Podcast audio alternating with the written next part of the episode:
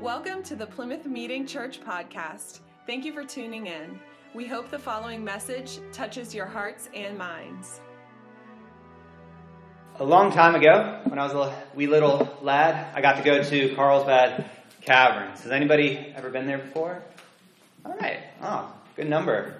Awesome. Yeah. So my memory though is like because I was so young, it's like one megapixel worth of like data. Like I have one little mental image memory of Carlsbad Cavern. But years and years later, um, I got to go to Luray Caverns. Same question. Who's been to Luray down in Virginia? A couple more hands. All right, yeah, Shenandoah Valley down there in Virginia. It's a really nice tour. If you ever headed down, uh, it's Interstate 81. That, that will bring you pretty close to it.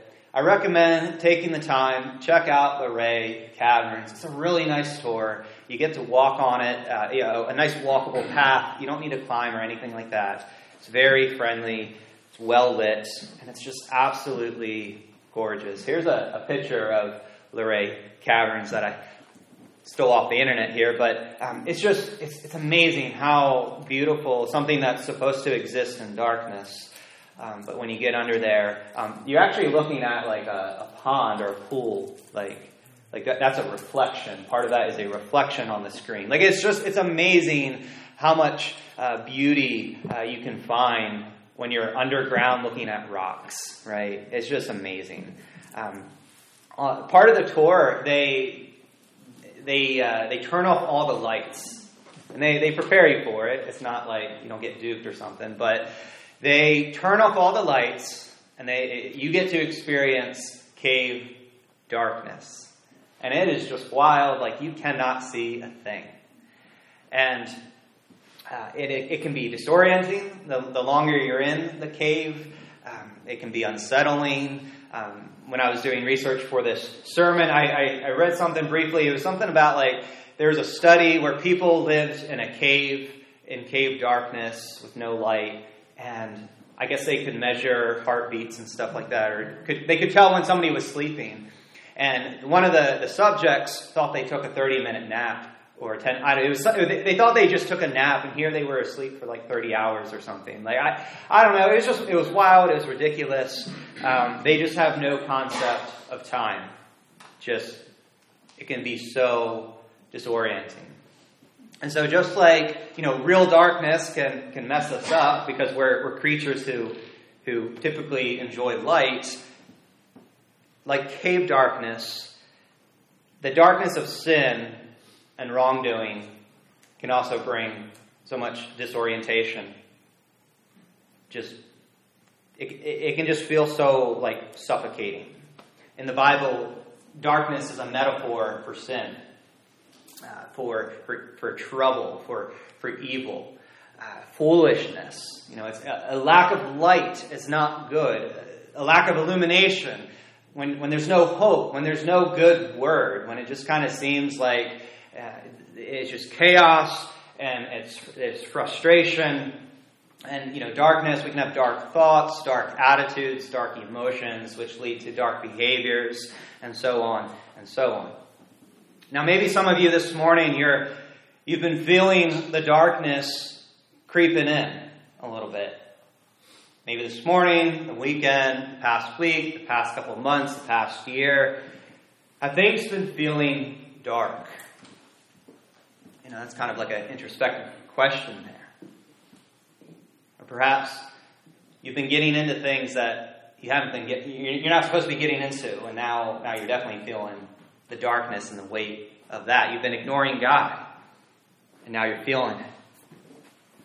You know, how bright or dark is your spiritual life right now, church? How would you rate it? On a scale of bright to dark, where's your spiritual life at? If your spiritual life is a little fuzzy and it's a little dark, a little gloomy, if you're struggling with some sins and, and, and, and everything that, that comes with that, please know you're not alone and you are in a great place. You are welcome here, and I believe that God has you here listening to this sermon for a reason. And I believe if you're willing to listen in, if you're willing to lean into this message this morning, God's not going to waste your time. So, a long time ago, I'm talking a long time ago, way back in the 8th century BC, we find God's people living in darkness. Okay? God's people are living a sinful life. All right, time out. Everyone sins. Like, that's part of the human nature. Like, we, we get that. But here's the thing. Like, God's people, though, they were given the law. They were given commands and codes of ethics. And God has prescribed, hey, this is how I want you to live. This is how I want you to worship. Here's, here's like, here's my, my, my framework that will lead you to have a flourishing life. Okay? God has given his people all of this, a prescribed way of living, and they are just rebelling against that. Okay? And this is where we find God's people. It's abandonment. It, it, they are despising God, they're rejecting God, they're turning their backs on God. And there's a metaphor in the Old Testament to kind of describe this sinful state, the, the, the sins of the people. It's kind of like having wounds that don't heal, festering wounds. Ew, right? Like, like when, when something is, is a, it, it, it's not just a sore, but it's a festering sore. It's starting to smell bad. It's not looking good, right? The, the, the whole head is sick. The whole, like, everything's just wrong. Every, Israel is running a fever. And keep in mind, Israel is also very religious.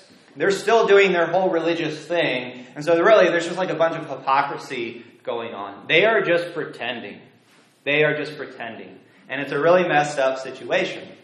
Now, God has called this man named Isaiah, and God has gifted this man with, with prophetic gifting. He, he calls him to be a prophet, meaning he is going to speak on behalf of God. He's going to be God's mouthpiece. And Isaiah gets this job that I wouldn't really want to do, but it, you know, it's the whole like God's going to call you to do it, and he, you know Isaiah answers that call. He lives in Jerusalem, and he has to go speak to leaders. He has to speak to the people, and he has to tell them how they're living. He has to point out some things, and everyone loves hearing from others when they're not doing something right. So this is this is going to go well for Isaiah, right? Here's his message. It's, it's a message of warning. It's a message of judgment. But there's also a mixture of, of hope mixed into Isaiah's messages. If you have your Bibles open to Isaiah, we'll be referencing uh, the Advent readings here shortly. But in Isaiah chapter 1, verses 16 and 17, part of Isaiah's message is a, is a call for repentance. Repentance. Turn, like you guys are turning away from God, turn back to God. That's Turn, turn yourself around. Stop doing wrong, okay? Like, try, stop trying to pick up a turd by the clean end, you know.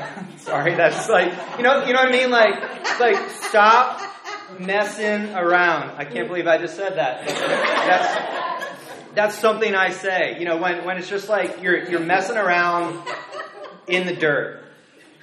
And so Isaiah, he's saying, like, get yourself cleaned up. Learn to do what's right. Okay? Defend the oppressed. Take care of the orphan. Take care of the widow. It sounds very Jesus y, right? Yeah, because this is the heart of God. The heart of God coming through Isaiah, trying to reach the, the people who are supposed to be in, fallen in love with God's character and they're just completely botching it. And now Isaiah, he's trying to get the heart of God, and it comes through this message of, of repentance, this message of, hey, repent and turn back to God. And there's all these warnings, and there's judgment coming, or it could come, okay? Isaiah uses uh, prophetic imagery. We find a lot of that in, in the prophets, uh, this prophetic, poetic, ancient Hebrew literature. And uh, one of the, the images is Israel is seen as like this big tree. And it's amazing. It's supposed to be amazing. But it's going to get chopped down. Israel will become like a chopped tree. I forget what verse that is. It's in the first couple chapters of Isaiah. And uh, the imagery that we're, we're left with is this tree stump. Okay? Israel is going to get chopped down. In chapter 6, verse 13, this tree stump is referred to as the holy seed. The holy seed. Now, if we were like investing in an orchard, okay, and we, we come to this orchard and there's just a bunch of chopped down trees, and then they, you know, it's like, okay, here's here's a, a tree stump, and you're like, this is our holy seed. Like, this is what we have going for us.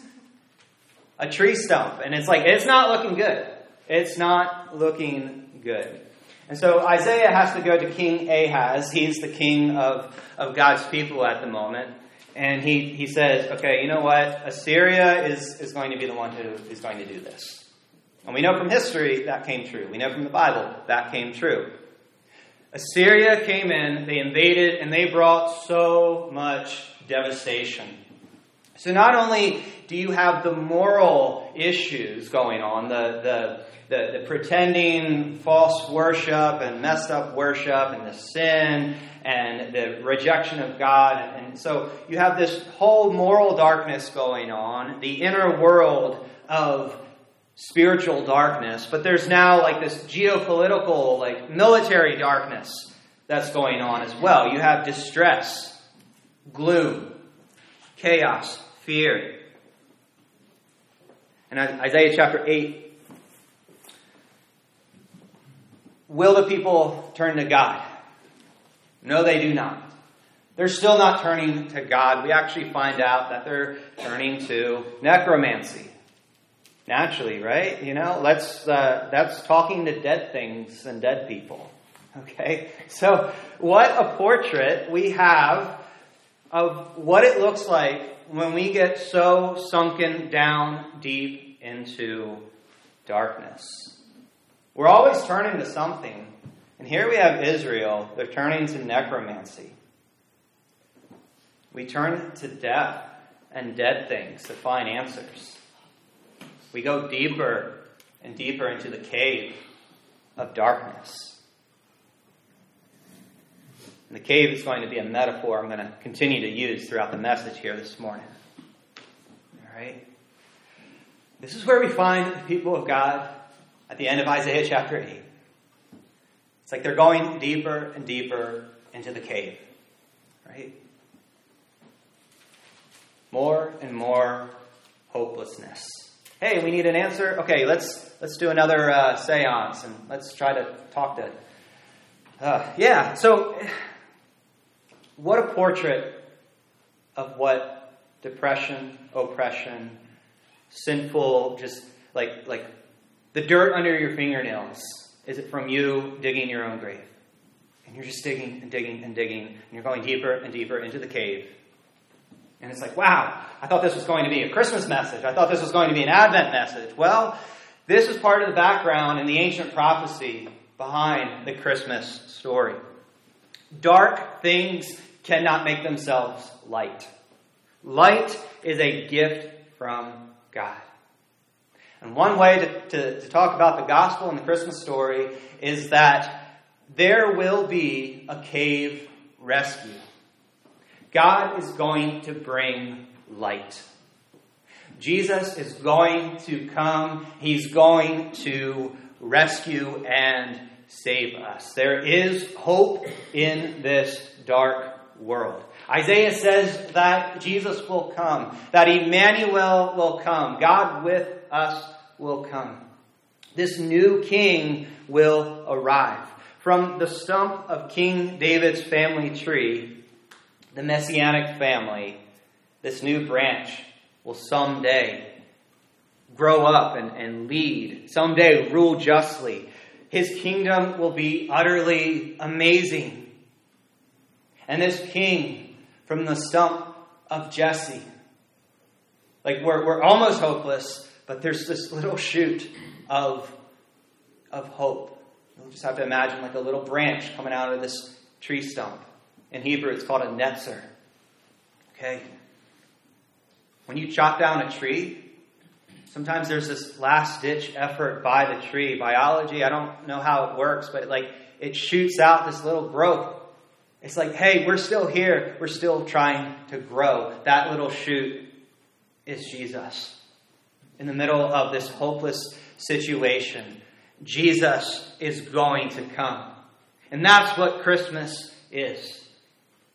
And, and, and Advent season is, is reminding ourselves of how dark things can be. Reminding ourselves of, of where we are in our spiritual journey. Recognizing that. It's, it's preparing for Jesus. It's, it's saying, hey, you know what? I need the hope of Jesus. I need the light of Jesus in my life. And I want that to be born in, again in me this year. Again, remind me. Remind me. So, this Advent season, something we can do is, is we can recognize our need for the light of Jesus. Isaiah 9, verse 2. The people are walking in darkness. Walking in darkness, okay? We've all stubbed our toes before. We bumped into the, the counter, right? When we can't see. People walking in darkness, they'll stumble. They'll probably hurt themselves at some point. They'll hurt others living in a land of deep darkness, Isaiah says. So it's not just darkness, but it's a land of deep darkness. Sounds very hopeless. It's the hopelessness of the human situation. But light will come. The dawn will break.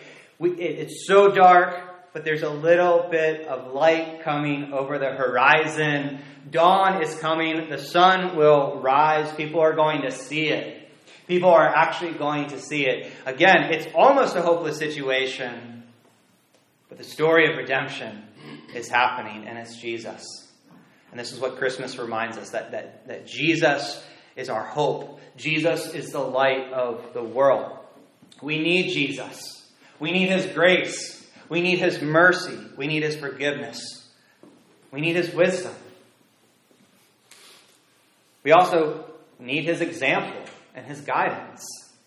And so, in faith, it's like we say yes to Jesus. We're in the cave of, of darkness, and we see Jesus climbing through with his lantern. And then he says, Hey, I'm here for you, child. And we say yes. We grab hold of Jesus. We call that salvation. We call that conversion. And so now we link up with Jesus. And in faith, we're with Jesus now. And we're going to follow him. And we are going to shape our lives around Jesus. Another word for that is called discipleship. Learning to live life the way Jesus would if he had our life, our resources, our time, our family, all of that. He is going to show us how to live.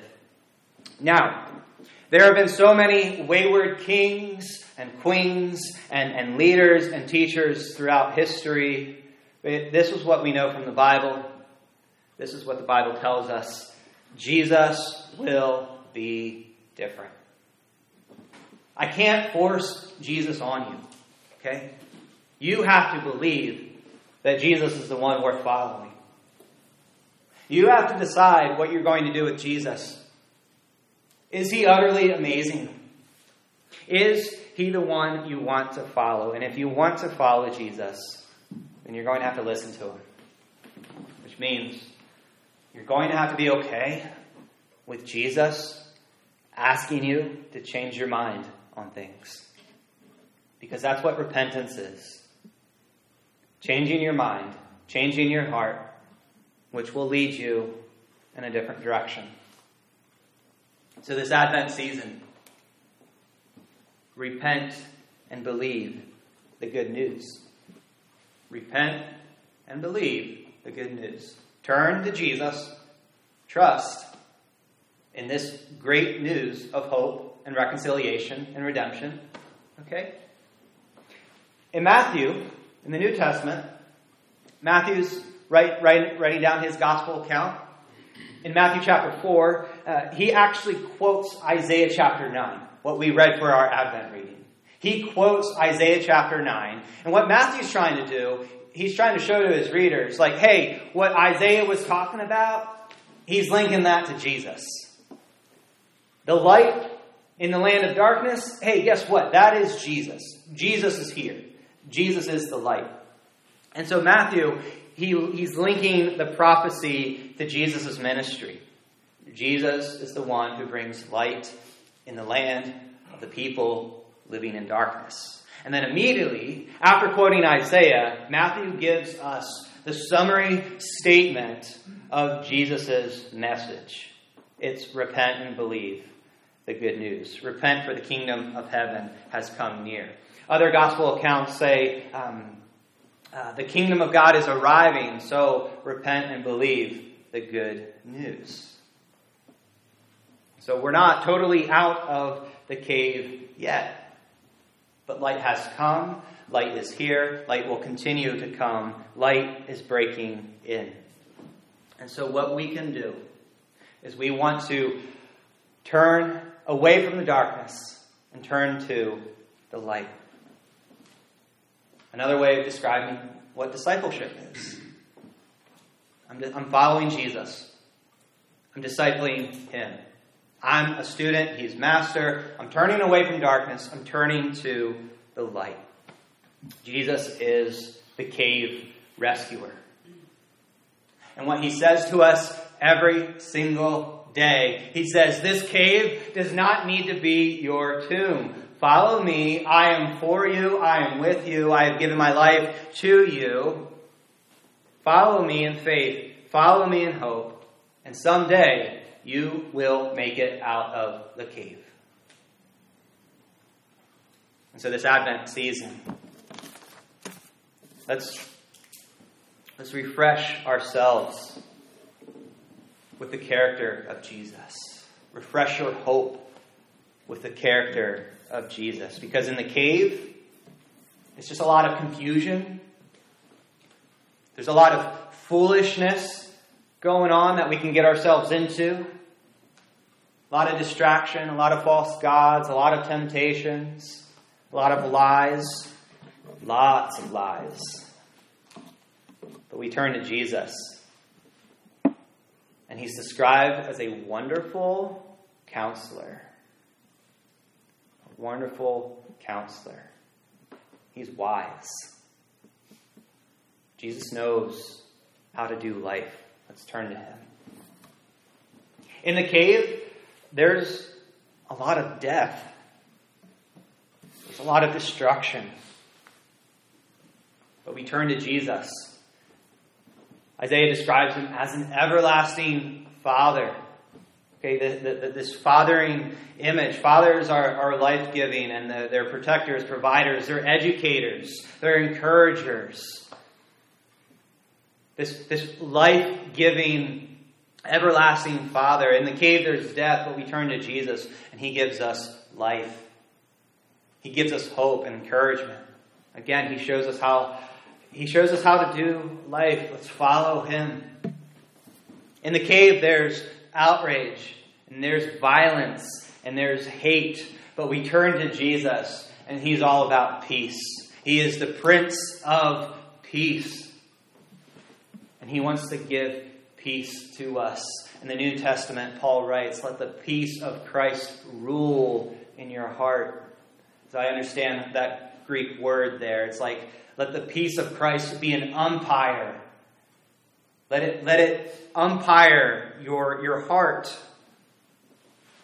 It's going to call strikes, it's going to call fouls. Let the peace of Christ rule in your heart. In the cave, there's a lot of pathetic godliness. It's weak. It's so weak. In the cave, the darkness, people acting like they're strong, like they, that they know what's going on. They have, they've all this wisdom. They've all the answers.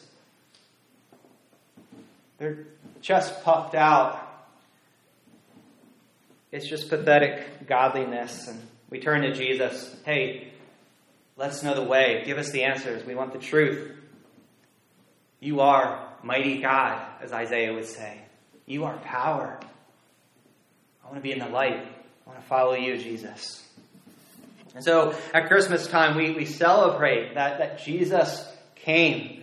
Our everlasting, life giving, wise, mighty, but peaceful Jesus came to set things right. So, in hope, we look forward to the day when Jesus returns again and rules everything the way that it was intended to be. His shoulders can carry the power of leadership and weight of authority. Now, we live in a world where kingdoms come and go, presidents and congresses change over, and change is, is everywhere. But in faith and in hope, you can know that Jesus' kingdom will not be shaken. The rule of Jesus will not be overthrown.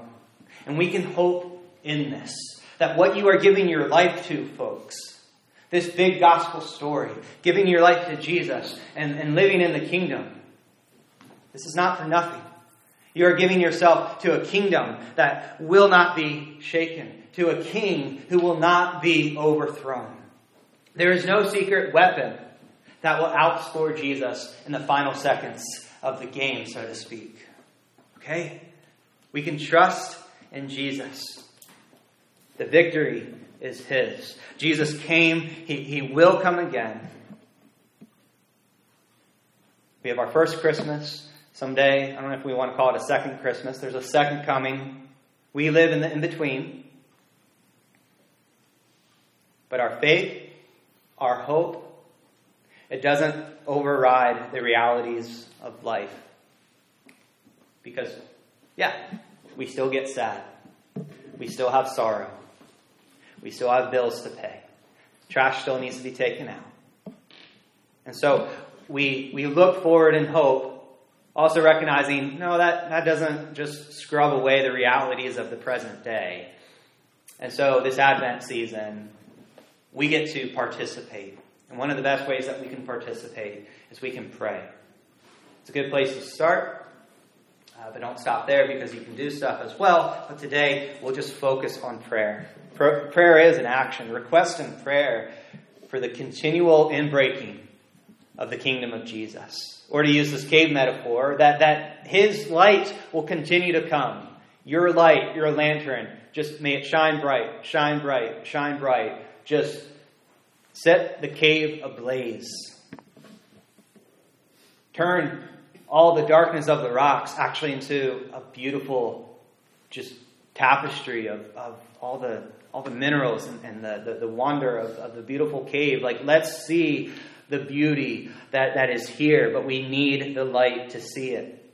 And so may we start in prayer, in our prayer life. In prayer, we talk to Jesus because he's the one who's broken through the darkness. He's broken through the injustice and the suffering. He's broken through death. He's been to the other side. And so we get to talk to the one who's been to the other side and back. And in faith and in hope, we pray for peace. We pray for prosperity. Is it Jeremiah 29? Someone can help me out. When, when, when Jeremiah encourages the people, hey, pray for the city. Pray for the city of Babylonia. Pray for its prosperity, right? Pray for peace. Pray for prosperity wherever we're planted. Be the person of good news. Pray for justice. Be a person of justice. Pray for equity and righteousness. Pray that the light would come. That the light would come to our lives to others, and to our world. And so may it come through our own life first. It's got to start with us. And what that looks like is going to Jesus and being like, you know what? I'm done with the cave darkness. Expose the dark stuff, bring it into the light. I want to turn away from the darkness, turning to Jesus. In the corners of your heart, in the corner of your little world, right here in our little Plymouth Meeting, Pennsylvania area, how can Jesus bring the light this Christmas season? In your life right now, how can hope, how can you help carry this message of hope in the Advent season? I'm going to put the responsibility on you as we close up. What are you going to do to let the light of Jesus shine in your life this Christmas season? What do you actually hope for? What do you actually desire? May the hope of Jesus be born again in you this Advent season. Let's pray.